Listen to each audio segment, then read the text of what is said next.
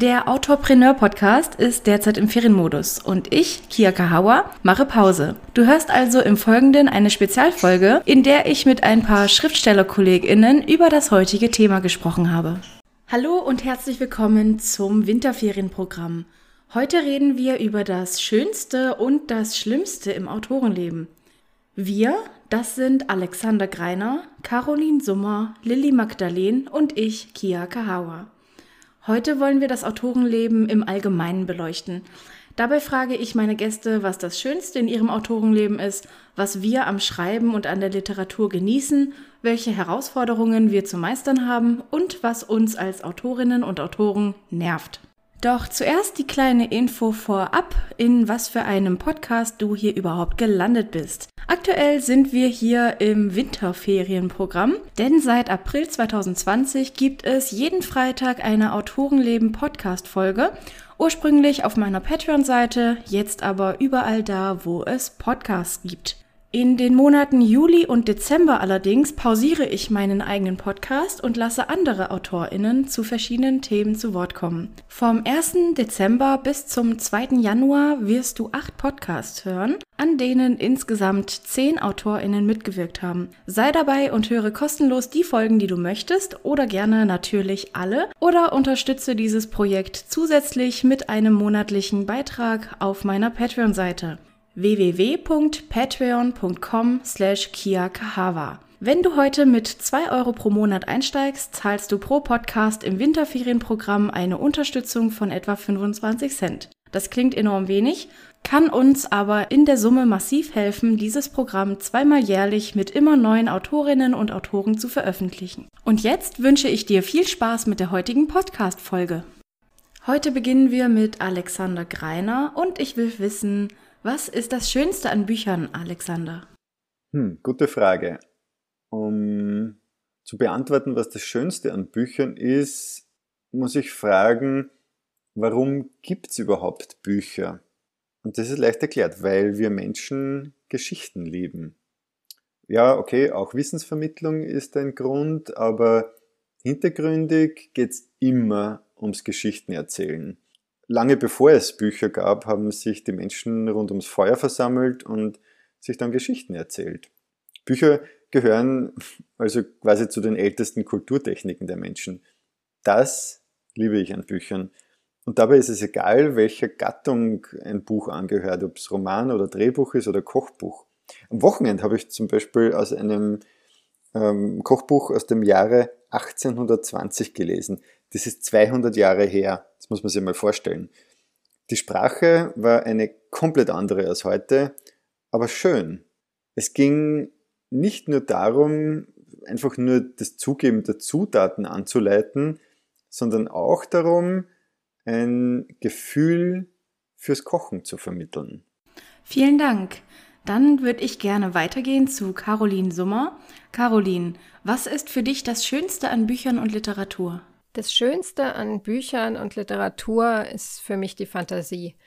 Sowohl wenn ich selbst schreibe und die Geschichten aufs Papier bringe, die in meinem Kopf herumspuken, als auch wenn ich selbst lese und dann sehe, was andere sich so einfallen lassen und wie vielfältig Ideen sein können.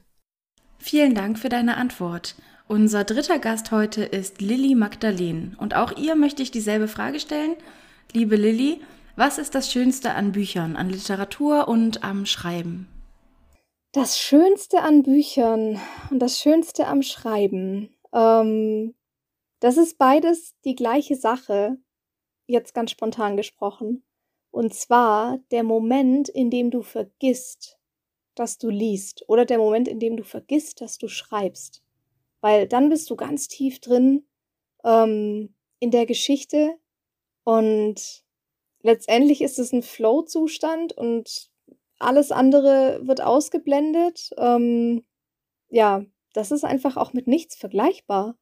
Ähm, ich bin froh, dass ich das tatsächlich, merke ich jetzt gerade zum ersten Mal, dass ich das bei beidem habe, beim Schreiben und beim Lesen, beziehungsweise umgekehrt, beim Lesen und beim Schreiben, weil das Schreiben ja doch auch oft anstrengend ist und viele frustrierende Momente hat, aber es gibt diese Momente, wo man vergisst, dass man schreibt und ähm, die Finger bewegen sich von ganz allein über die Tastatur und du hast deine Stimme gefunden und es, es fließt und das ist, das ist großartig. Ähm, ja.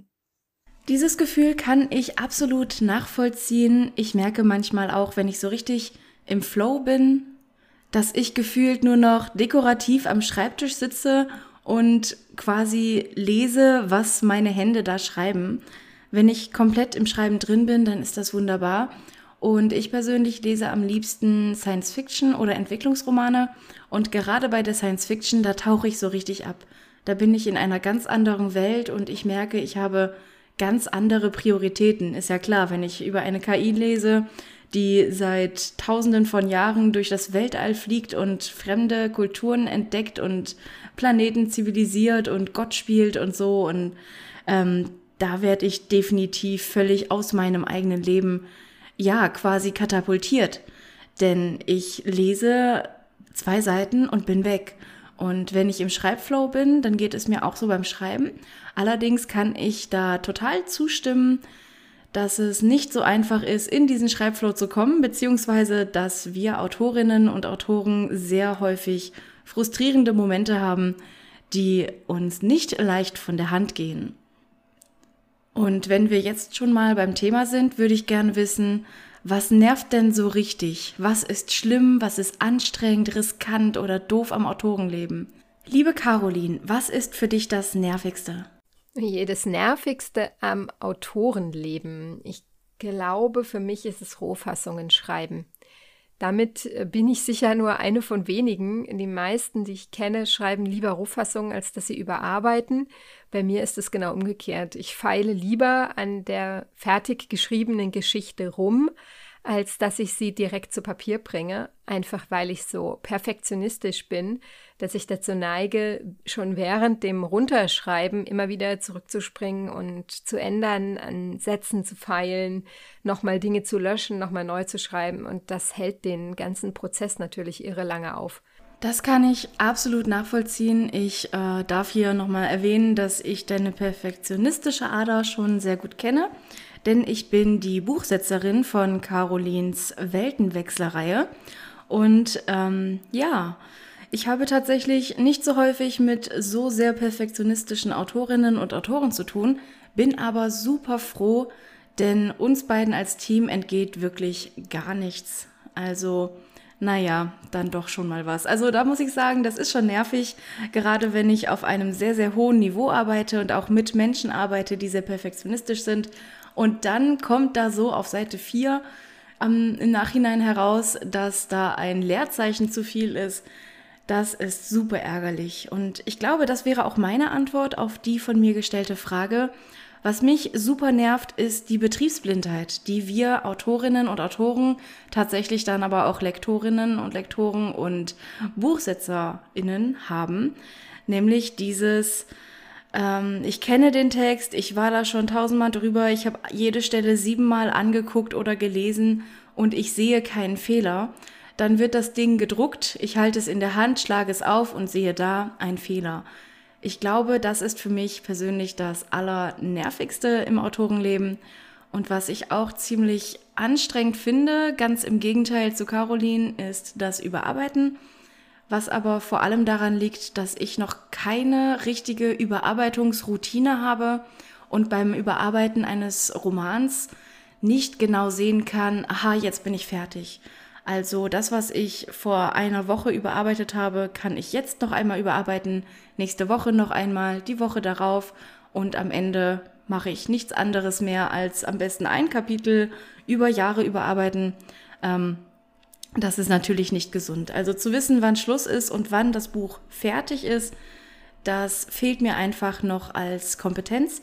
Und daher glaube ich, dass ich Überarbeiten noch doof finde, aber nicht auf Dauer. Lilly, wie sieht das bei dir aus? Was findest du so richtig meh? Puh, ja, ähm, da gibt's, boah, da gibt's unglaublich viele Kleinigkeiten, die man jetzt aufzählen könnte, was einen alles nervt und frustriert und ähm, ja, sei es eine Schreibblockade, sei es, dass man nicht weiß, wo der Plot hingeht oder dass man einfach nicht zum Schreiben kommt. Ach, da gibt es unglaublich viele Kleinigkeiten. Aber das, das Schlimmste, was für mich auch, was sich am schlimmsten anfühlt, sind so Momente, ähm, in denen man sich A, entweder richtig viel Druck macht oder aus irgendeinem Grund glaubt, diesen Druck von außen zu spüren, aber der kommt meistens von innen. Ähm, und B ist eigentlich, das entsteht daraus, und das ist ganz furchtbar, wenn man sich total unzulänglich fühlt und einfach nicht gut genug. Das ist so dieses, das ist so dieser Moment auch kurz vor, ich lasse es. So, ich bin nicht gut genug. Ganz, ein ganz schreckliches Gefühl. Ich wünsche es niemandem. Ich hoffe auch, dass ich da jetzt nicht für alle Autorinnen und Autoren spreche hier, ähm, weil ja, aber ich, ich weiß von ganz vielen, dass sie das kennen und von ganz vielen generell kreativen Menschen, dass sie das kennen. Dieses Gefühl, nicht gut genug zu sein. Ähm, das, ja, manchmal gibt es im Positiven tatsächlich, wenn man, wenn man ein Buch liest, was so unglaublich gut ist, dass man denkt, boah, niemals werde ich so gut sein. Was aber in dem Moment wahnsinnig beflügeln kann.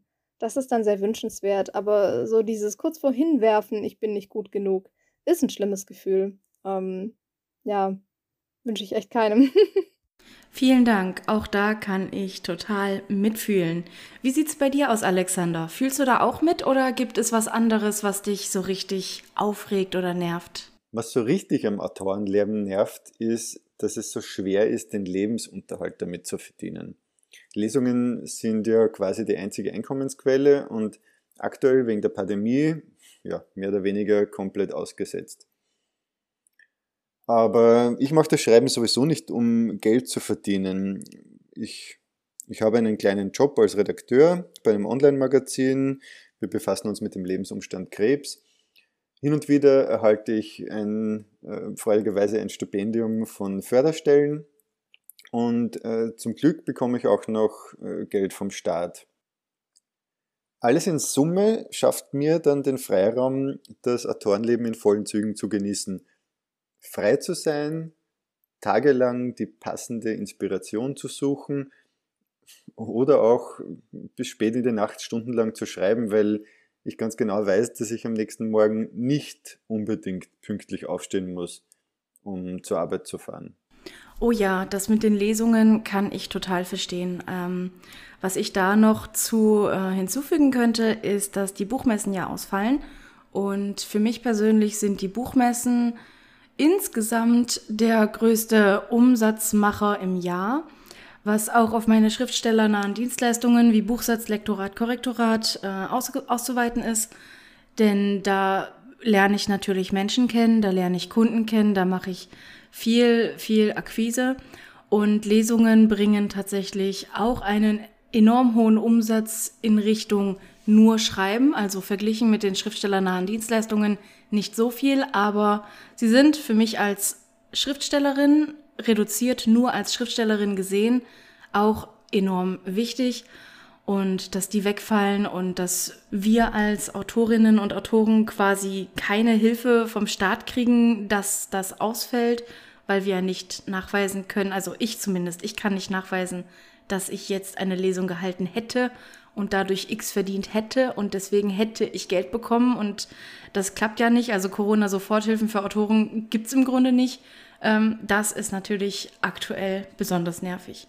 Ich würde den Podcast gerne beenden, indem ich euch nochmal kurz frage, was das Schönste im Autorenleben ist. Von Lilly Magdalene weiß ich, dass sie die Frage quasi schon in der ersten Frage beantwortet hat. Also bleiben uns jetzt nur noch Caroline und Alexander. Also, Alexander, was ist mit Abstand das Allerschönste im Autorenleben für dich? Was das Schönste am Autorenleben ist?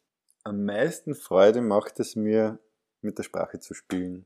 Und Caroline, wie sieht's bei dir aus? Was ist das Allerschönste? Am meisten freue ich mich darüber, von den Lesenden zu hören, wie ihnen meine Geschichten gefallen haben.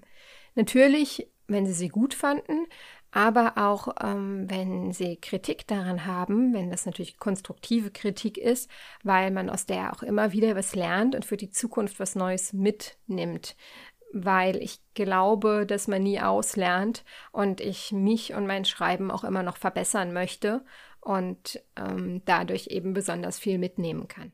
Oh ja, wenn andere das lesen, was ich geschrieben habe, dann ist natürlich sehr, sehr, sehr viel Zeit vergangen von der ersten Idee bis zum ersten Leserfeedback. Und ich merke, dass ich im Tagesgeschäft sozusagen, also beim Schreiben, Planen, Plotten, Überarbeiten, dass ich da total selten an den Leser denke und mir viel zu selten dieses finale Ende, die Belohnung vor Augen halte. Das ist natürlich wunderschön. Ich kann es einfach nur bestätigen, was Caroline sagt. Ich glaube, unsere Meinungen oder unsere Antworten auf die Frage sind hier einfach mal deckungsgleich. Ich habe nur gerade für mich gemerkt, ich achte viel zu selten darauf. Vielleicht ist das ja ein schönes Learning für dich, lieber Zuhörer, liebe Zuhörerin. Vielleicht hast du so ein bisschen gemerkt, hey, mit den Sachen, die nerven, mit der Sache mit dem Geld und Corona und ähm, keine Hilfe bekommen oder Überarbeiten nervt oder Rohfassung nerven. Du merkst, damit bist du nicht allein und diese ganzen schönen und positiven Aspekte am Lesen, am Schreiben, an Büchern, am Autorenleben allgemein haben hoffentlich den einen oder die andere motiviert. Ich bedanke mich bei meinen heutigen Gästen Caroline Summer, Alexander Greiner und Lilly Magdalen. Vielen Dank, dass ihr euch meinen Fragen gestellt habt. Wenn euch dieses Format gefällt, dann lasst uns doch einen Kommentar da, ein Herzchen, stellt Fragen und teilt diesen Podcast in den sozialen Medien und sei sehr, sehr gerne beim nächsten Podcast wieder mit dabei. Diese Art Podcast, bei dem ich mit verschiedenen Autorinnen und Autoren über unterschiedliche Themen spreche, soll es jeden Juli und jeden Dezember in jedem Jahr geben. Wenn du diesen Plan cool findest, dann unterstütze uns doch auf meiner Patreon-Seite www.patreon.com slash kiakahawa. Du zahlst einen winzigen Betrag und erhältst in den Monaten August bis November und in den Monaten Januar bis Juni wöchentliche Podcasts aus meinem Autorenleben zu unterschiedlichen Themen, eher mit ein bisschen Schwerpunkt auf Steuern, Projektmanagement, Finanzen und das andere nicht so kreative drumherum. Und im Juli und im Dezember spreche ich mit super tollen Leuten sowie mit meinen heutigen Gästen über alle erdenklichen Themen, so wie heute. Sei jetzt dabei und mach möglich, dass es mehr von uns gibt. Vielen lieben Dank fürs Zuhören. Fragen, Lob, Kritik und Anregungen können sehr, sehr gerne den Weg zu uns finden. Und dann sage ich mal bis zum nächsten Mal. Tschüss!